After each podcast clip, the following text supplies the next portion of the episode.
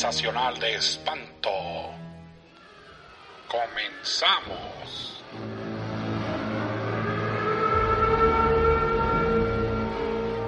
Bienvenidos a un episodio más de Sensacional de Espanto. Podrán encontrar los pósters de las películas de este y todos los episodios, así como espantips y datos curiosos de todo el género en arroba sensacional de espanto, solo con una E, en Instagram.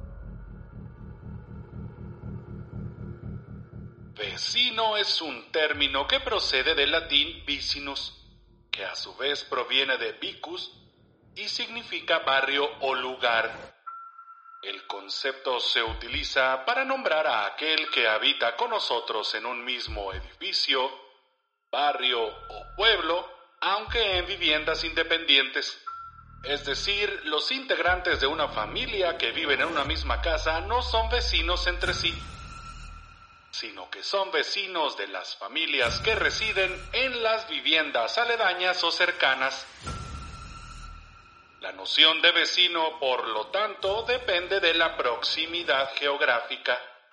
En un sentido estricto, vecinos son quienes viven en casas o departamentos contiguos. De todas formas, el término puede hacerse extensivo hasta abarcar barrios o pueblos enteros. Dentro de este tipo de comunidades existe un elemento que se convierte en herramienta indispensable no solo para lograr la perfecta convivencia entre todos los vecinos, sino también para hacer frente a los contratiempos que hicieran acto de aparición.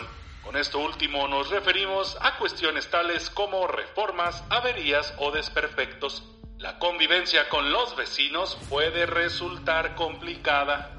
Como en cualquier ámbito social, se necesita del respeto y la comprensión para no tener conflictos. En el cine de terror existen muchos personajes que desearíamos no tener cerca de nuestros hogares. Por eso les traigo hoy mi top 5 de películas con vecinos terribles.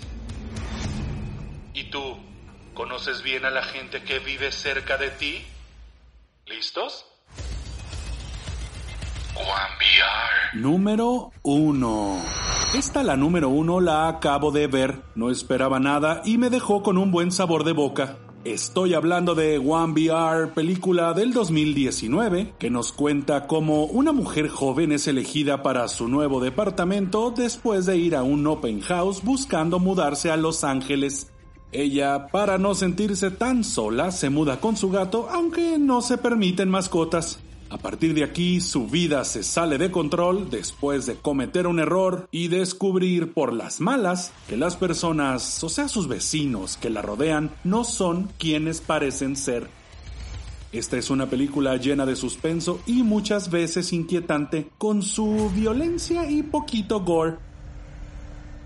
En One VR o 1VR podemos ver como una comunidad normal de vecinos se convierte en un maniático grupo de lunáticos que solo buscan el bien común, llegando a torturas físicas y psicológicas a quien quiere entrar en su comunidad. Una nueva historia de terror que propone cuidarnos bien antes de mudarnos. La puedes ver en Cuevana 3. Fright. Número 2. Con mucha nostalgia les traigo esta la número 2, que más de terror es una aventura con monstruos y claro, un vecino que desencadena todo. Estoy hablando de Fright Night o La Hora del Espanto. Película de 1985 que vi de niño y que me encantó. Fright Night nos cuenta cómo un adolescente descubre que el recién llegado vecino es un vampiro que disfruta comer mujeres bellas por las noches, por lo que recurre a un actor en un programa de televisión de terror para que lo ayude a lidiar con los muertos vivientes.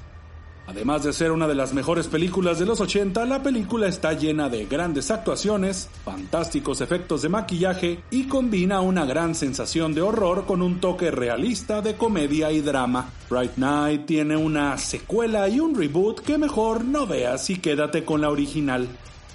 Ay, estos vecinos chupa sangre, caray. La puedes ver en YouTube.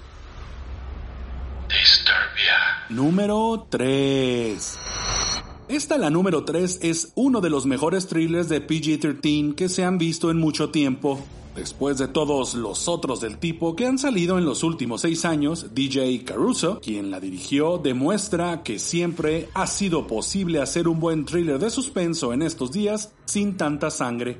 Estoy hablando de Disturbia o Paranoia del 2007, película que nos cuenta cómo Shia LaBeouf interpretando a Cale Brecht, después de presenciar la muerte de su padre en un accidente automovilístico, se vuelve huraño y retraído, situación que lo lleva a que sea puesto bajo arresto domiciliario después de que golpea a un maestro antipático.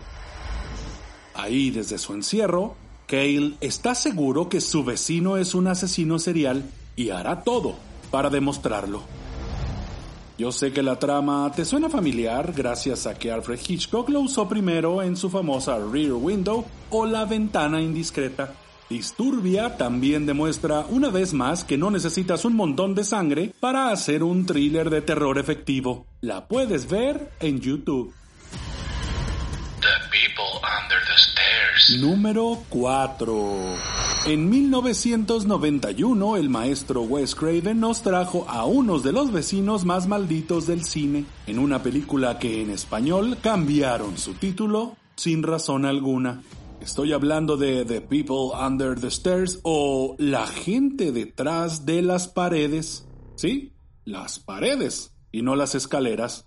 Pues ¿qué estaban pensando? En The People Under the Stairs, Wes Craven nos cuenta cómo dos adultos y un ladrón juvenil irrumpen en una casa ocupada y quedan atrapados, atrapados dentro de una casa fortificada, propiedad de una misteriosa familia y sus extrañas criaturas, ocultas en lo profundo de la propiedad. Esta película combina perfectamente el terror y la comedia con suspenso, el niño, quien es el protagonista, nos recuerda a un Macaulay Culkin de Mi Pobre Angelito, y los personajes de Ma y Pa son similares a los ladrones de Home Alone. Pero en lugar de que los malos invadan la casa de los buenos, los buenos invaden la casa de los malos. Cabe mencionar que la casa es genial, con muchos pasajes secretos y artilugios. The People Under the Stairs la puedes ver en YouTube. Número 5. Tristemente las películas de Rob Zombie cada vez son peores. Esta la número 5 creo que fue la última que más o menos se salva. Estoy hablando de Lords of Salem o Los Señores de Salem, vaya, que les cuesta traducir así, del 2012 película que también nos trae a unos vecinos macabros que nos recuerdan a los del bebé de Rosemary. Desde la primera escena Lords of Salem nos muestra un inquietante prólogo que presenta una actuación aterradora de Meg Foster como la cabeza de una aquelarre de brujas. Ella promete controlar a todas las mujeres de Salem. Años más tarde, una DJ reproduce un disco misterioso al aire y que termina haciendo exactamente eso controlar a todas las mujeres de Salem para que hagan las órdenes de la bruja. Lords of Salem es una película surrealista, de pesadilla y extraña, que yo compararía con las obras de Kubrick, Russell, Fulci y Argento. También, hay que decirlo, tiene algunos pasos en falsos por aquí y por allá, pero es una película satisfactoria e inolvidable. Si bien no termina tan bien como comienza, dale la oportunidad porque la premisa realmente es muy atractiva. La puedes ver en YouTube. Recuerden, aquí de lo que se trata es de que conozcan a aquellas que tal vez no sabían que existían o no les dieron la oportunidad. Hasta la próxima.